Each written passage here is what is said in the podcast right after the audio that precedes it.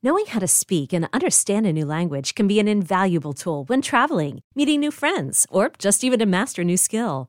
But it's not always simple when you're bogged down by textbooks and structure classes. That's why so many people trust Rosetta Stone. Rosetta Stone is the most trusted language learning program, available on desktop or as an app. It truly immerses you in the language you want to learn, like Spanish, French, Italian, Chinese, and more. You won't just be studying English translations. The Rosetta Stone intuitive process helps you pick up a language naturally, first with words, then phrases, then sentences. Don't put off learning that language. There's no better time than right now to get started. For a very limited time, listeners can get Rosetta Stone's lifetime membership for 50% off. Visit rosettastone.com slash rs10. That's 50% off unlimited access to 25 language courses for the rest of your life. Redeem your 50% off at rosettastone.com slash rs10 today.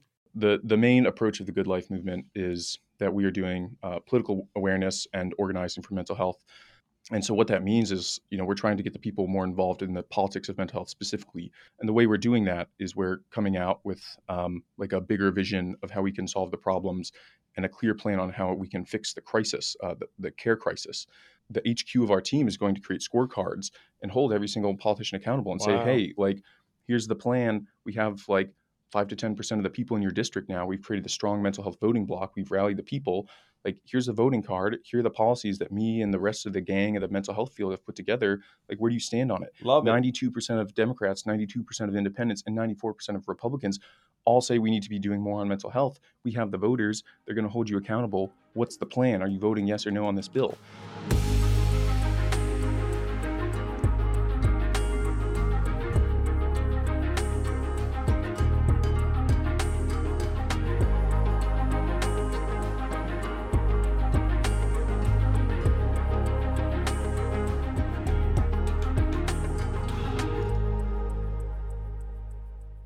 It is my pleasure to welcome to forward the originator of the Math Hat, the number two employee in Yang 2020, and now the founder and head of the Good Life movement, brand new, Andrew Frawley. Welcome, Andrew. Yes.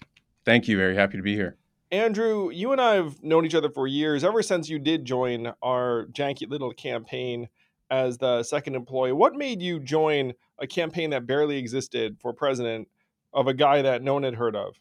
Yeah, it was definitely a leap of faith. Um, when we first met, I was living in San Francisco and I was very passionate about mental health and automation. I thought, um, you know, automation was going to change our society and economy, and that was going to have very negative effects on mental health. And super randomly, I was visiting New York City and met you, and you were talking about mental health and automation, and I was like, oh my gosh, like what a what a what a match made in heaven. And I thought universal basic income was a super powerful idea for building the security of the people and obviously that that has a huge impact on the mind. So you know i was 23 i didn't really have many other options in my career you don't, you're so say that. I was you know i was looking around and i said well you know this is a big idea a smart guy um, you know it's a moonshot but let's go for it. Well, you were integral early on. Remember, you and I were scrapping and hustling, driving around some rental car. Uh, I remember you being one of my early hype men or hype people, where you introduced me at a working, That's right. a co-working space in San Francisco. Uh, I, w- I went all in.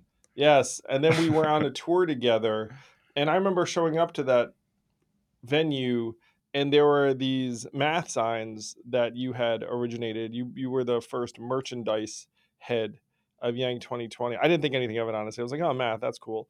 And then people started picking them up and waving them, and it became this massive thing. What inspired you to try and even invest, frankly, like you know, hard-earned campaign money in a math sign? well, I mean, I guess the idea around math really is that it was a symbol of thinking for the campaign. Like it was a huge focus on, you know, the numbers and really improving lives and not really uh, getting caught up in what so often feels like a circus in politics. It was an absolute focus, razor focus on, you know, the mechanisms that are going to improve the lives of people. And people people people agreed with that. They kind of seemed to resonate. Yeah, well, it certainly took off, man. I think we we sold several million dollars worth of math hats alone, uh, much sure less overall merch. So thank you, H- hundreds of thousands of them. It was uh, quite the treat. No, and, and thank you to everyone who contributed to the campaign. Uh, raised tens of millions and went on to compete on seven debate stages. Thanks to folks around the country, um, but really thanks to folks like you who bought in early and formed the core of our little team that grew. Um, what a what a journey we had, my friend. Uh, what was your craziest memory from the trail, aside from any of the stuff I just said? Since none of that stuff's that crazy. I mean, without a doubt, it was. Uh, you know, I forget what they they changed the name of it, but I think it was the Jefferson Jackson dinner in Iowa, which is when um, all of the candidates came together for this sort of final Super Bowl moment in Iowa, and you had, you know, I was with you backstage. I was doing photography at the time, and you know, we came across cross paths with like you know, Kamala Harris and Joe Biden and Michael Bennet, And, you know, it's one of those moments where you're sort of looking around and you're like, how am I here? Like, how did we get here? Um, especially given the humble beginnings. Like, we had started an apartment with this pipe dream of like basically free money to the people. And yet here we were, you know, with a good message that threaded the needle perfectly. And we were, you know, hanging out with you know, now the president of the United States. I think it was called the Liberty and Justice Dinner. Yeah, they changed the name, and They- so yeah, the Liberty and Justice confused what it Dinner in uh, Des Moines, Iowa. Uh, I remember that night well. Um, my wife Evelyn was there, so that was glorious fun. And that was relatively late in the campaign. That was wow, maybe January because Iowa voted in February. Uh, and then after the campaign ended, you went to work on the Bloomberg campaign briefly, but simultaneously you were already originating what now has become the Good Life movement. Yeah, I mean, I um, you know, the Good Life movement is something that has basically been percolating in my mind since 2016. Like when I was working with, you know, thinking about your campaign, I was already thinking about the systems of how do we improve mental health. But the journey goes back all the way to my childhood, where I grew up in Northern Virginia, um, which uh, you know is a sort of wholesome American suburb, I guess, and you know, my family was sort of a product of the American dream a bit. Like my father's a blue collar, uh, high school educated painter who spent years painting walls until he could you know, work his way up and buy ownership into a small business. You know, my mother was a stay at home mom, PTA, you know, things like that. Um, and our life was like this sort of like commercial uh, sales pitch for like the suburbs. Like we were this family of four, modest suburbs, diverse public schools, like Chili's on Friday and a movie.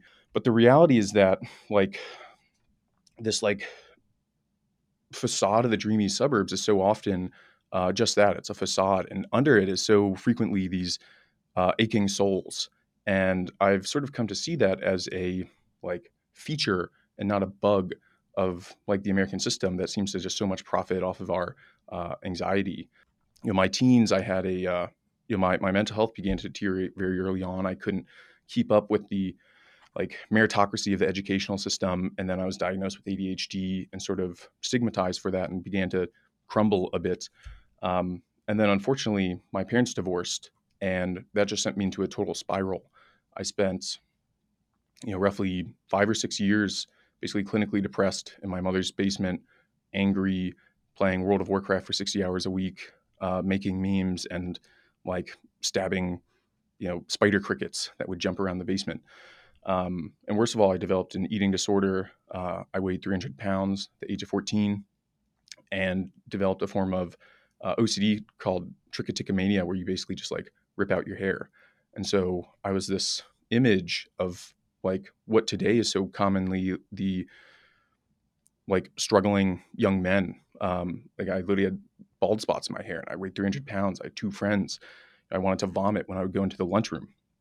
Um, and I rebounded a bit, but very unfortunately, I began to medicate in new ways and got caught up in the uh, drug and opiate crisis. And like my friends and I, we would raid. Um, my parents don't even know any of this, but um, you know, we would raid medicine cabinets at house parties and make bowls of mystery drugs and just take handfuls, basically. And unfortunately, some of my friends continued on that path some of them ended up on fentanyl, um, and some of them passed away. And you know, I still to this day am traumatized by that. And um, you know, the, the, the, very sad part about all of that is you tell yourself you're, um, you know, just doing it for the fun and the high at the time, but the reality is sometimes you are it's not that you want to die, but you're willing to die just to like feel something. And this is unfortunately so common in the country. Um, Yeah. Like the seemingly happy suburban home that crumbles is like fundamentally American at this point, and uh, that's it's it, it's just the heart of so much of the crisis and what we're doing. And it's that is what sort of set me on this quest for the good life movement is i didn't even realize it. For 15 years i've been trying to basically understand how how are we so rich in a country uh, that seemingly has it all so figured out and yet our people are so sick that like this is what's happening Yeah, I, I love the idea behind the good life movement because when I was running for president, I would say to people all the time, we have record high GDP and at the time stock market prices. What else are at record highs? Anxiety, depression, uh, overdoses, suicides, pretty much every sign of people suffering is also skyrocketing. And by the way, this is pre COVID.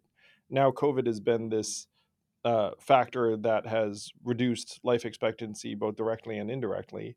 Uh, I said to you before we sat down for the interview, it's like, hey, are we all losing our minds? Because that's the way a lot of people certainly feel.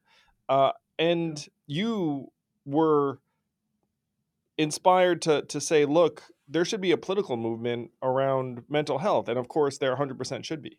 yeah the, the the radical thing about mental health right now is that it's the cause that pretty much everyone is for and so just to paint a little bit of the picture of the the crisis and the and the lifestyle and stuff is like some people are still unsure if we even have a crisis and the numbers are No, because I mean, everyone knows we're freaking miserable. we have one in five Americans this year will have um, a mental illness. Less than half half of them will get treatment. You know, suicides um, are up 25 percent in the last 20 years, while they're going down in other countries. Um, among youth, you know, it's 84 percent. Depression is up a thousand percent in the last 50 years.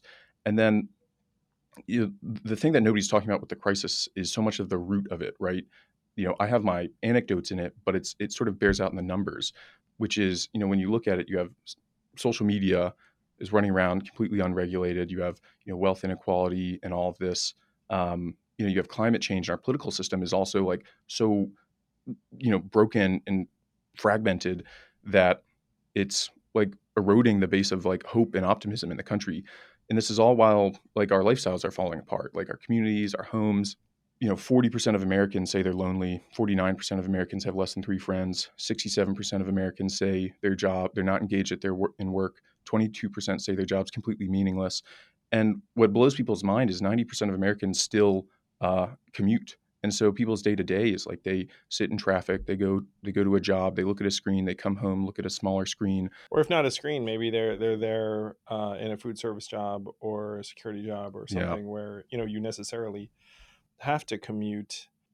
Yeah, the the uh, I've called it the immiseration uh, of the country, where just people are miserable, yeah and our, our system is stretching us out in different ways. the The simplest way to think of it is: look, let's say we had relatively stagnant incomes for a generation or so, twenty years. hmm Uh, and then the cost of healthcare went up, the cost of education went up, the cost of housing went up.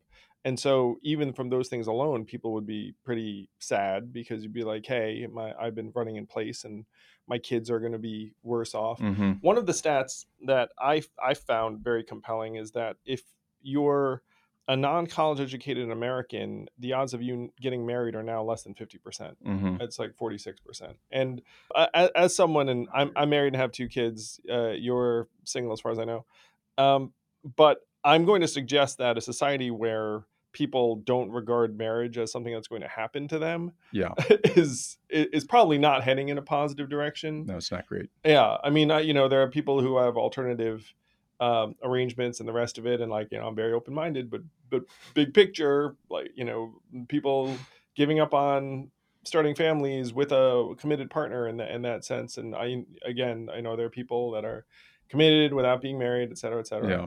But that there there are all of these very disastrous trends and numbers and uh, i've been uh, another huge number that is driving me to distraction nowadays which is what the good life movement is trying to address is that 70 80% of us can be for something and nothing happens like the relationship between public approval or public sentiment mm-hmm. and policy is at this point next to non-existent. It really is. Let's and, change it, man. How are we gonna change it? well, I mean, as far as you know, solving the electoral system, that's you know That's seem- seemingly up to up to the forward party. yeah. But once you do that, we'll we'll solve all the, the mental health problems.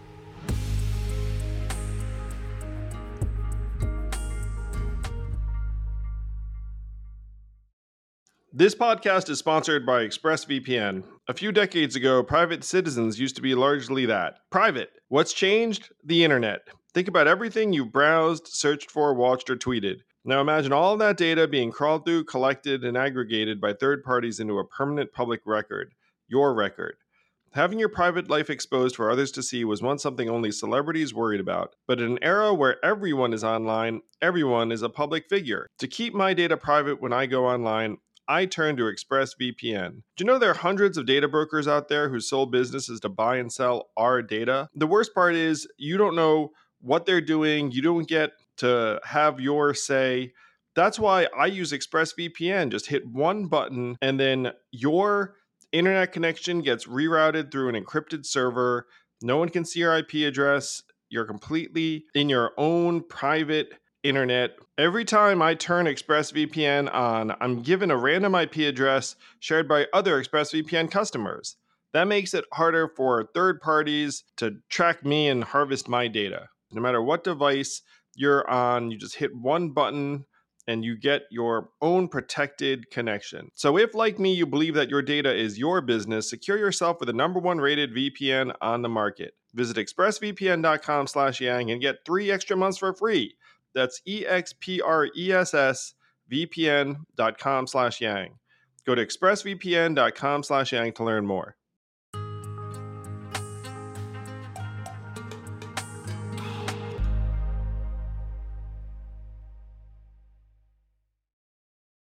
So this was like one of the things that I thought about with the Good Life movement is, you know, I was looking around, I was like, so we have this big crisis. Now COVID has hit. We're talking about a lot. Like, why are we not actually making progress on mental health?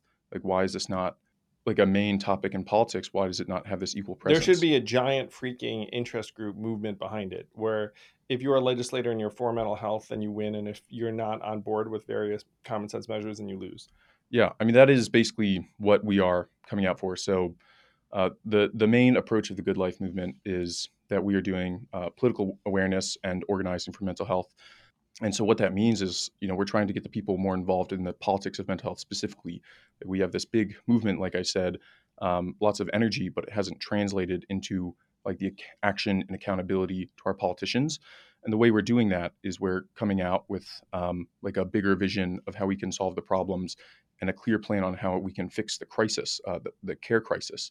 The hope is that we can rally the people, um, build a big movement, and then funnel that very intentionally into uh, like smart, you know, advocacy. Given how the system is actually structured now, which is, has an outsized emphasis on the primaries, funnel that very specifically into you know calls, letters, you know, office visits, demonstrations, with the goal of getting those politicians just to be held accountable uh, for their votes, uh, for their funding, you know, how they approach mental health. And so, you know, our the HQ of our team is going to create scorecards and hold every single politician accountable and Wow. say, hey, like, here's the plan. We have like five to ten percent of the people in your district now. We've created the strong mental health voting block. We've rallied the people. Like, here's a voting card. Here are the policies that me and the rest of the gang of the mental health field have put together. Like, where do you stand on it? Love it. 92% of Democrats, 92% of independents, and 94% of Republicans all say we need to be doing more on mental health. We have the voters. They're going to hold you accountable. What's the plan? Are you voting yes or no on this bill? So that is ultimately what we're trying to do. Love it. And uh, yeah, rallying the people. Um, yeah, you want us to transition from uh, GNP, gross national product, to gross national well being, yes. GNW, which would be an incredible step up. And it would also highlight how poorly we're doing, where now we are 30th in the world in life expectancy, public education, clean air and clean water, things that, you know, would probably lead you to be less unhappy, I'm, I'm- I'm going to suggest. So uh, let's posit that we have this new benchmark and it shows how miserable we are.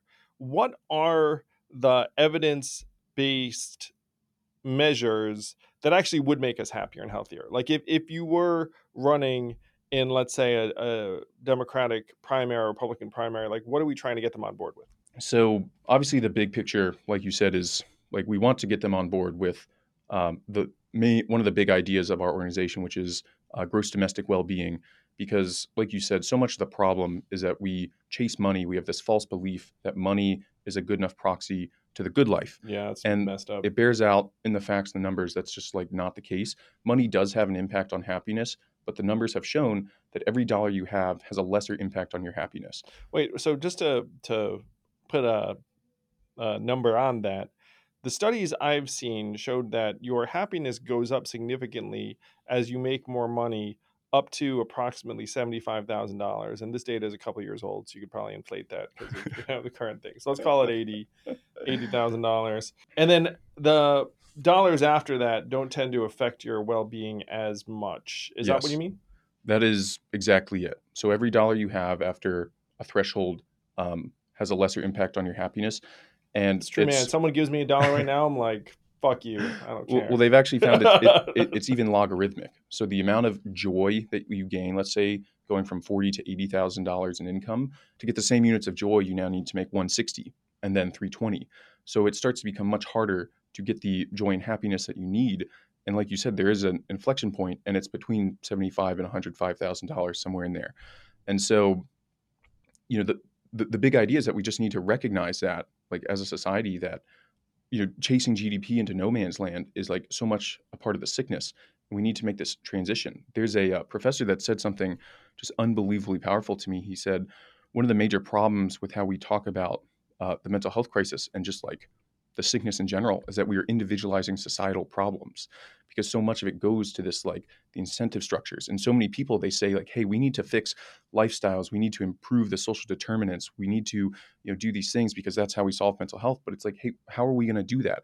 Like until you fix the incentives and get all society to smoothly roll towards like the actual goal or at least the agree obvious on a goal, fucking baseline. That's yeah it's like until you actually like set your clear goal every single pol- just a just a park you're fist fighting with like you know city council and legislators because it's like it's it's not entirely lined up and if you actually create a clear measure then there's like uh, much more effective ways on how you can quantify what's actually going to bring us well-being so you would ask this question like what are the things? It sounds like giving everyone money would help. well- if they make less well than for many people especially because the median income right still rests in the 30000s Yeah. so that's like one of the big things about like gross domestic well-being is it's like it bakes in and accounts for the fact that money does have an impact on our well-being and happiness we don't need to demonize it but we also need to recognize there's more than that and a good uh, well-being measure accounts for that and um, what's incredible is the field has found um, about 10 variables that contribute to our well-being and that can be baked into the measure Do you have those 10? I have them memorized. You won't believe how so how much fun. Everyone listen up. you won't believe. These are the 10 things that determine our societal well-being.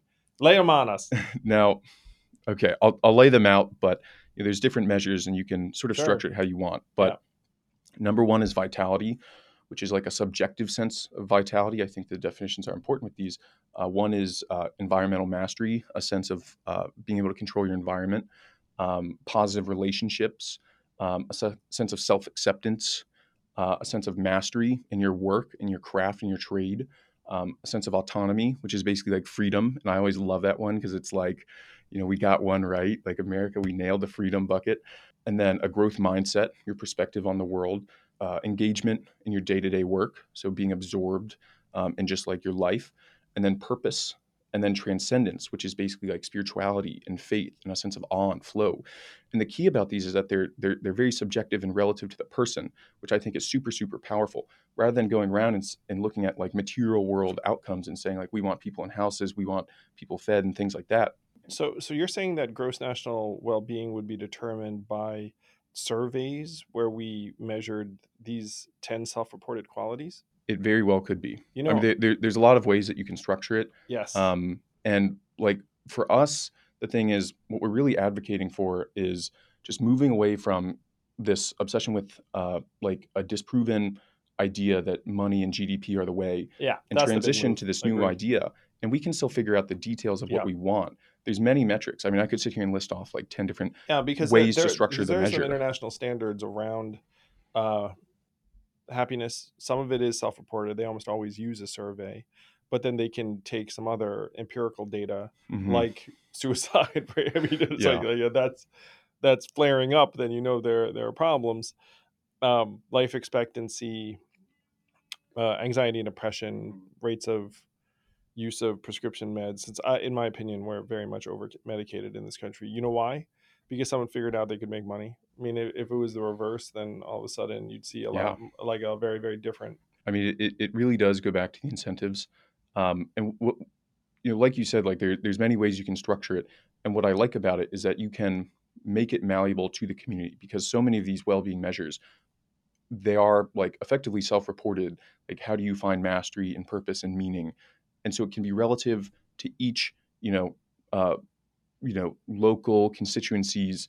Um, values and expression like what well-being looks like in texas is going to be a little different than california and if you set that as the goal you know how you get to purpose or meaning and you know bring that out in your communities is going to be different depending on the communities so it's as far as the specific ideas you know you can run calculations but it's going to be a little different for each community. But the obvious things right? It's where you'll have green space walkable cities like you'll probably see more remote work paid family leave um, you know investments into keeping families together subsidizing you know family therapy. The, the thing about this idea is unpacking a little bit of the background of it is that gross domestic well-being being um, is produced by a currently thriving field of economists. Like this isn't just some like radical nothing Yeah, burger. that people have been working on it. I I mean, there's there are countries that have adopted. yeah it's like it. the united kingdom has gross domestic well-being it was introduced by conservative prime minister david cameron and then when they actually instituted it when they were like working the numbers and trying to figure out how to make it go up they created this revolutionary program uh, to cr- increase access to a super uh, effective form of therapy for $1000 a patient um, they had 51% rates of full recovery from depression across Wow. the uk and this wasn't like a micro study they serviced like 10% of the population in the uk wow. I mean, it was like a huge sample I, size. I've got a feeling that 10% or more of the U.S. could benefit from some therapy personally.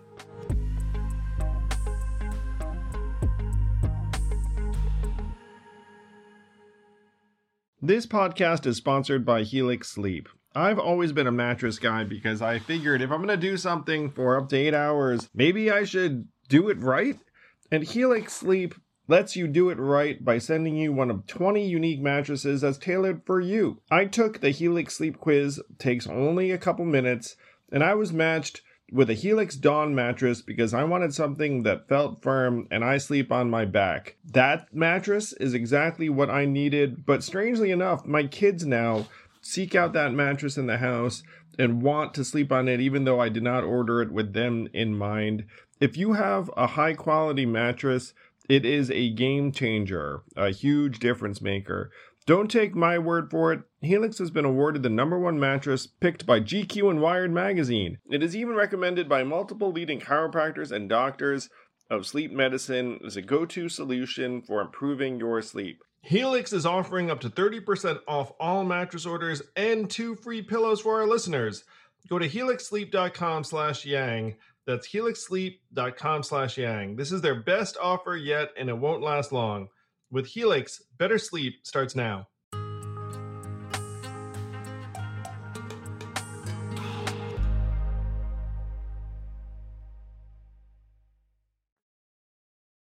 So you just rattled off a whole set of things that it sounds like would help make us happier and healthier, and all of those make sense. I- I'll say that for me, some of the things that that come to mind. Well, for myself, if I'm feeling down, one of the things I try and do is exercise. Um, ideally outdoors, because that's a double whammy. hmm Uh, and studies have shown, because I'm into data, uh, studies have shown that exposure to nature is actually uplifting and good for your mental health, and exercise is good for your mental health. Yeah. So, guess what? Exercising outdoors uh, is probably good for your mental health. Instead of people paying to join a gym, it's like we should either make, you know, we should be paying you to go to the gym, or Seriously. or certainly for me, one one of the things you you mentioned I'm really passionate about is trying to find healthy outlets for men in particular, young men who are lost. And if you leave Yeah, young men to their own devices, they can go down some very, very negative, very distract or destructive. self destructive or uh, externally destructive.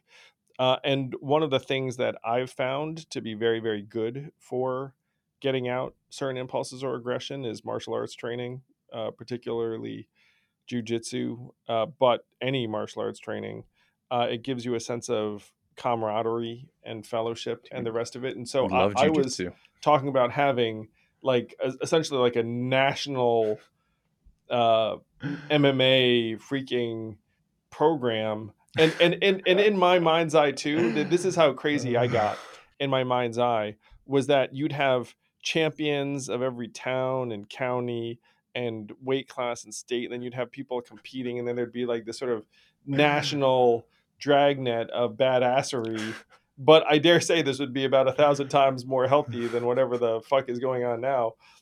so, so, so this this is one of my my Oh, dreams. Did I talk that much about that particular dream? No, I did not. But uh, but was it a dream? Yes, it was. So, like, what what are the things that you? Because I know you've dug very deep into the the research. Like, what are the things that would actually make people happier and healthier? Just as an aside, I, I do jujitsu and I highly endorse it. It's very cathartic and all of those things. You get a great community. I mean, one of the things that they've definitely found in the science is like, well, you can actually you can uh, find happiness in like any type of lifestyle. Like vitality is literally defined as like a subjective sense. Tom Insel, the former director of the National Institute of Mental Health, he says in his book that uh, mental health outcomes are determined 10 to 15 percent by healthcare. The rest of it is our lifestyles.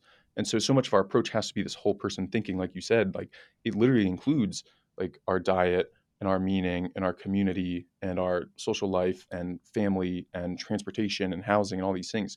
And again, which is why we're sort of for uh, gross domestic well-being, is because if you fight each of those battles individually until the incentives are not aligned, you're just like fist fighting into no man's land. Um, as far as the specifics, so the the highest correlate uh, to like depression and often unfortunately suicide is a lack of meaning. And the numbers have shown that the greatest driver of meaning is just a sense of belonging. So the number one thing you know that we could probably do is find ways to increase meaning and community.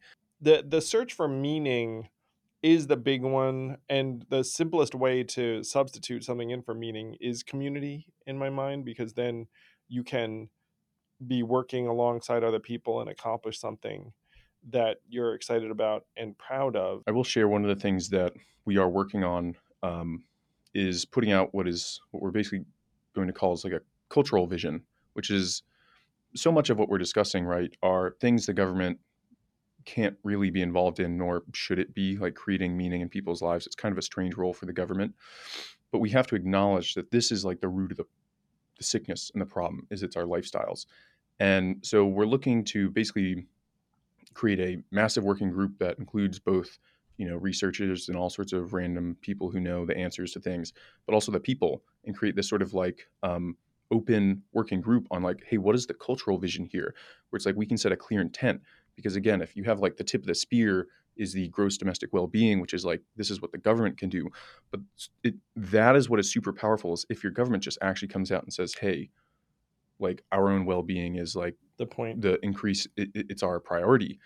The fact that we have to like fight for that is strange. But then from there is the trickle down where people say oh wow like now is the time. Here's the like now is the the people's century or whatever and what like what is the cultural vision that we want?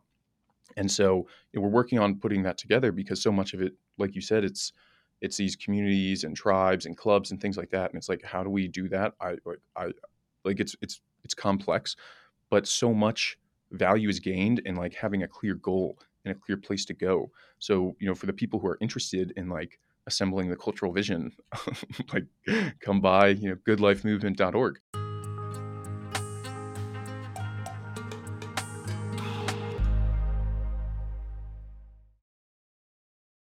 so what are the solutions that the research indicates would actually help us help our Yeah. well-being? So, when it comes to the care system, there are probably, like, uh, I mean, there, there's so much that we can do, but the three main buckets are uh, the 988 number, but not just the number, but building out the entire care system. you mean like a 911 for mental health yes. So, it just recently transitioned two months ago. We uh, had only basically the 911 number. Now we have a 988 number for uh, mental health crises, uh, substance use, even. And so that is basically just a number right now. And the effective solution is building out a care continuum. And the the, the best part about this is if we build out how many communities have a 988 number now? technically everyone, but there, there's regional call centers all around the country. And if one region doesn't have the capacity, it just gets wired to another state. But again, the, the, the 988 number right now is uh, primarily uh, peer specialists with some training. Um, but that's all it really is. Your optimal solution is that you actually build out, carry on uh, like mobile crisis teams where you have like a psychiatric nurse, peer specialist, and um, clinical social worker. And those are obviously fantastic models where right now, if someone is in crisis and the person on the number can't help them solve it, um, rather than calling the police who has no training in it and nowhere to take them, they call a 988 number. You know, the 24 7 mobile van shows up and they help talk them down. The, the social workers speaking with the family. It's a much better picture. It also obviously saves money. They've rolled this out in Maricopa County, Arizona, um, and they've been able to shift 37 police officers off of mental health duty onto like solving crimes while also saving hospitals $37 million. And if someone is in a, a terrible crisis um, and the mobile crisis team can't solve it, we need to build out uh, what are called like behavioral health urgent care clinics. So it's very similar to like what we have in New York City, City MD, where something urgently comes up, there's no wait, you can go and get access. And we don't really have these in the mental health care system much at all. They do exist, but it's it's very spotty we have one of the leading models are called CCBHCs, which doesn't, you know, that's a whole jargon. But the point is, we have about 400 of them, um, which is very limiting. And those are tremendous centers that have integrated, coordinated care, where you know you have psychologists and therapists, and uh, you know uh, all the medications for substance use overdose. And so, if someone goes in there, there's someone who can talk them down, who can give medicine. There's even sometimes physicians who can have a medical overhead approach. And that is like the vision for the care system overall. Rather than like stumbling through this care system, people, this is something people don't realize is that mental health care treatments are actually super, super effective. Part of the problem right now is that they're not delivered in the way that they should be delivered. 85% of psychiatric uh, drugs are prescribed by people without psychiatric uh, backgrounds. And that's not a knock on like the primary care physicians and nurses doing that. The problem is that people don't have access to the actual psychiatrists and physicians. And so they have to get care where they can, but good care is very intentionally timed. You're focusing on like this drug, this timing, then you bring in this type of talk therapy with t- this type of therapist, you have the overhead of the physician. Like that is the vision of like what care can be. And so we need to build out not just the care continuum, but then you know have that sort of like integration that comes with that. The the second thing, uh, big solution is obviously taking on the insurance companies to increase uh, access and reduce costs.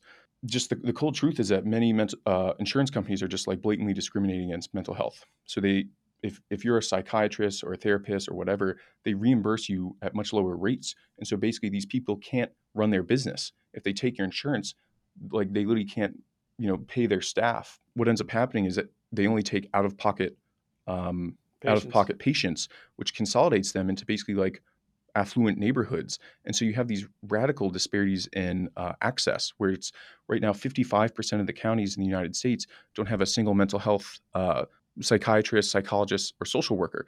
73% of counties don't have a child psychiatrist at all. I mean, at all. I mean, we, we have this youth crisis. I mean, the numbers are so bad that uh, an 18 year old can get a gun faster than they can get an appointment with a psychiatrist. And so, so much of that problem is, again, the disparities in um, like insurance.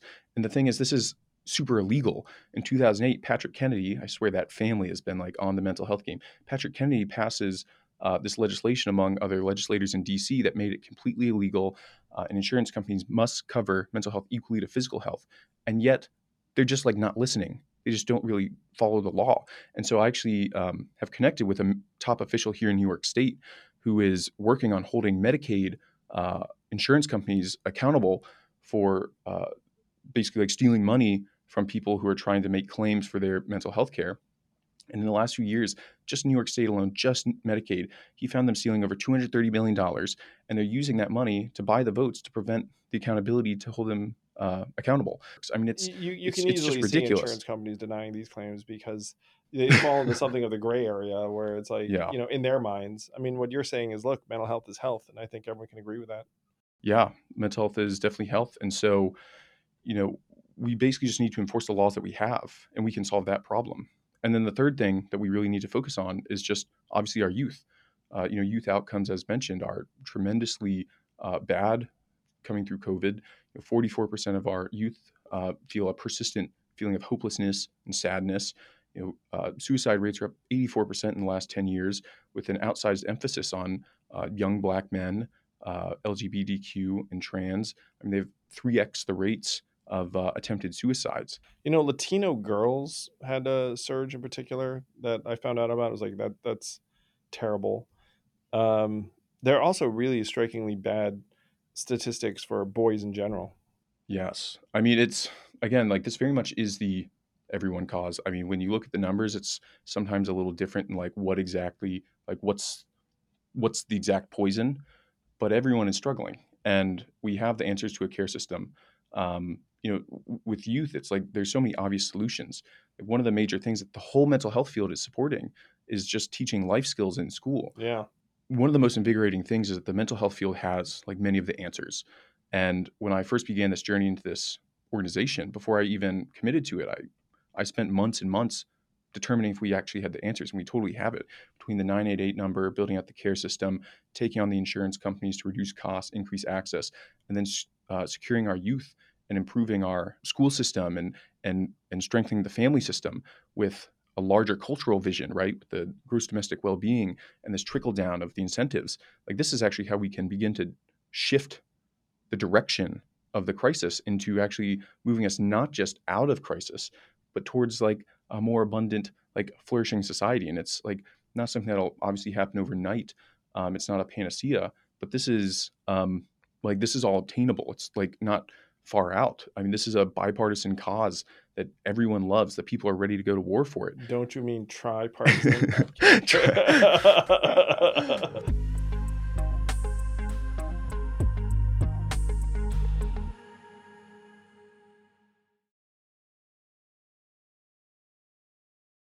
yeah, yeah, it's interesting when you say it's like, hey, you got to be pro mental health. The first thing someone might think is, okay, we need to invest in psychologists, psychiatrists, beds, yeah. uh, therapeutic en- environments. Um, but you're thinking much bigger than that. Yeah. Well, it's again, it's like when I thought I was going to be the outlier, um, but I have spent, for context, I soft launched this organization roughly six or seven months ago, and I took, I had written a white paper, and I took the message around the mental health field to like shop around the ideas, um, and I was met with like resounding excitement, not just in the idea of creating a clear organization for the people to rally together and fight for mental health, but actually in this broader vision. The ex director of the National Institute of Mental Health of 12 years wrote a book where he basically says, like, to really We solve the problem, we need to on think like whole person population health. I mean, I recently spoke with the CEO of the American Psychological Association, Dr. Arthur Evans, and he said the number one thing or, or contribution that your organization could make to this field is bring this bigger vision to the people of population health because so much of how we're Wow. solving the problems right now is that we're focusing on on like the care system it's like trying to solve a, a whole crisis by only building hospitals Well, if you make the point of the economy our well-being, then everything ends up being an investment if it improves your Yeah. well-being. And right now, you see it as a cost. then it's a yeah. Then then it ends up reversing things. I think about the Good Life movement as the march for our lives of mental health. Is that a, a fair uh, it, it comparison? is fairly accurate um, I, I don't know the details of what they do it is fairly accurate we're going to do much more education around the topic um, like i said we have to bring this message of a larger and approach it, it affects everyone Um, from uh, from people in rural communities who are struggling. When I was in Iowa, they were talking about farmer suicide shooting up uh, to people who are struggling with uh, belonging in uh, you know like any community really yes um, for for any reason. Um, so I love the universality of it. Uh, I hope it does become a thriving political movement that ends up pushing us in the right direction. And I would love for a forward party to be supportive and part of it. You know what? I'm actually going to make this commitment right here. We're going to put pressure on the Democrats and Republicans by saying the forward party is with the good life movement. So now you've got one of three, and then the other two now will have to be like, oh snap! Like if we want to get the 92 percent of the, the voters out there who want this, like we have to get on board too. It, it would be uh, tremendous. Uh, it, it really is the everyone cause. Um, I mean, it, it affects uh, everyone in different ways, um, but uh, like you said, from farmers to veterans to uh, m- mothers, To uh, immigrants to trans youth to LGBTQ to you know yeah, around, among it- military veterans, fo- uh, people coming out of foster care, like uh, you you see among certain groups, the adverse outcomes are are much they're shockingly prevalent. Yeah. It, it's something that makes you super sad. I mean, something I wanted, I want to unpack a little bit of the background of our mental health care system because I think um, this will rightly piss off a lot of people and get them pretty, There's probably money involved. pre- yeah, pretty, pretty ready to fight. So, I mean, obviously, mental health has always been sort of just like discrim- discriminated against since like the beginning of time. Um, I mean, until even in the early 1900s, 33 states, sterilization was legal for people with dis- uh, mental disabilities and mental health issues, which is like heinous. In the early 1900s, every, everyone with serious mental illness was mostly being basically just like warehoused in asylums. Like that It's wasn't a the one original. flew over the cuckoo's nest type stuff. Yeah, what that wasn't the original vision of those uh, state hospitals, but that is like what they became because the political will wasn't there. It really began the the the story begins in the 1950s and 1960s. JFK was looking at that system and he was like, "This is like shitty, and we need to change it." And the original shift was to move to community mental health centers, which are like sort of wholesome idea of like 16 beds, two to one staff to patient ratio, where you can incorporate this like community lifestyle improvement. There's a huge focus on routines. Mom, mom and dad can come by and hang out.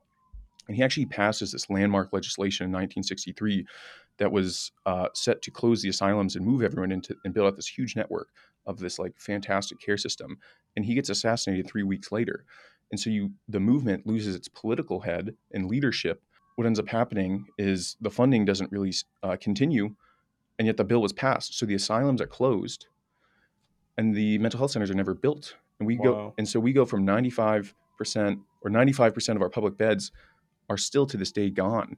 We went from 337 beds uh, per 100,000 residents to 12 Oh, for public beds. And if you're wondering, like, where did those people go? It manifested into two of the crises that we talk about most today, which is mass incarceration and the homelessness uh, crisis, where the numbers are uh, people who are homeless or unhoused have uh, 20 to 25% rates of serious mental illness, which is 500% times the rate of the general population. And then in your jail system, the jail system is ridiculous as far as like how it relates to mental health. Similarly, 20 to 25% are the rates, and we have 10 times the amount of people with serious mental illness in our jail system versus our state hospital system. wow. In 44 states, there's more people um, in the uh, jails than um, the state hospital system. And Los Angeles County Jail is our the nation's largest mental health provider, Uh, and this is all to the tune of, you know, thirty-three thousand dollars per inmate per year. um, per year, and 21 per, this this is the stat that just rocked my world. 21 percent of all police time is spent answering calls regarding serious mental illness. 21 percent of all time. I mean, that's like billions, maybe tens of billions of dollars. And so, um, if you're wondering like why didn't we fix it since then? Jimmy Carter actually tried to solve the problem. In the 70s, he makes this big campaign, creates a consortium. In 1980, he actually passes the legislation with Ted Kennedy. Reagan gets elected, and he's like, no, it's a moral failing. People are weak. Drugs Yeah. are bad. Repeals the whole thing. Again, cuts off the head of the mental health field, and he literally banishes the mental health and uh, psychological team that was a permanent fixture in Carter's White House in the West Wing. He banishes them. And so you you ran for president saying like we need a psychologist in the White House. We we actually used to have that. We used to have that, and then Reagan banished them. And not only did that, you know, kill the momentum of the field, it actually reinvigorated the stigma and it stalled the field. And so we've basically had like no major developments, at least at the federal level, for 40 years. And so we have like 40 years of innovations. We had the answers 40 years ago, and we still haven't even like you know been able to implement that what we had 40 years ago nonetheless the innovation and the new ideas sense and so we have you know i feel bad for the people in the mental health field they've been like fighting like hell underfunded undersupported Right. with the answers like hey please can we fund this stuff we know what we need to do we'll solve the care crisis and nobody's been listening but now now the good life movement moment. is here to change it. no, uh, the, so I, I dream about a positive, unifying political movement that will result in people's lives being better. And you are building just that, my friend. I'm so proud of you and happy. Uh, I was going to say happy for you. I mean, you have a lot of work ahead, but like happy to to support you in any way that we can, so that you actually get some of these things implemented in real life. Because even having gross national well-being, that would be a major step. But if we can start providing the resources uh, and the answers to some of these problems that we can all see getting worse around us like that that is truly the way out if someone wants to help drive the movement and help it succeed uh, where should they go Well, they should go to goodlifemovement.org um, and donate $1 because right now the entire establishment, the media, celebrities, influencers, advocates, like I've talked to all these people and they're all looking for the thing that they can bet on to help lead this, the people to beat this crisis, implement these solutions and enhance our lifestyles. And this is the organization. Nobody else is doing this. Like this is the reason I am building the Good Life movement. Is I looked around in 2021 and I was like, why is no one doing this? What this is the the, super obvious movement. that It we need. obvious So if people donate one dollar, it's basically an endorsement of the ideas and visions.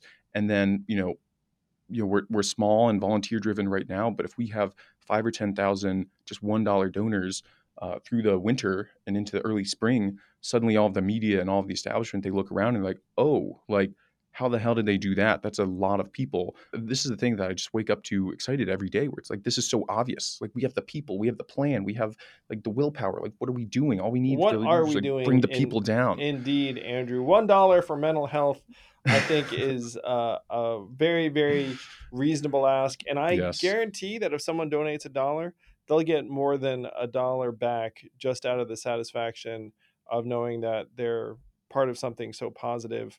I can't wait to work with you on this and to, to see you build this movement into something that improves the lives of millions of, of people here in, in America and around the world. well, Good life you. movement, man. Who could be against that? Not this guy who's for that. I'm going to donate my buck right now. Congratulations, Andrew. For oh hell, I'll even donate more than a buck. Let's go, good life movement. Let's build it. Yay! Thank you.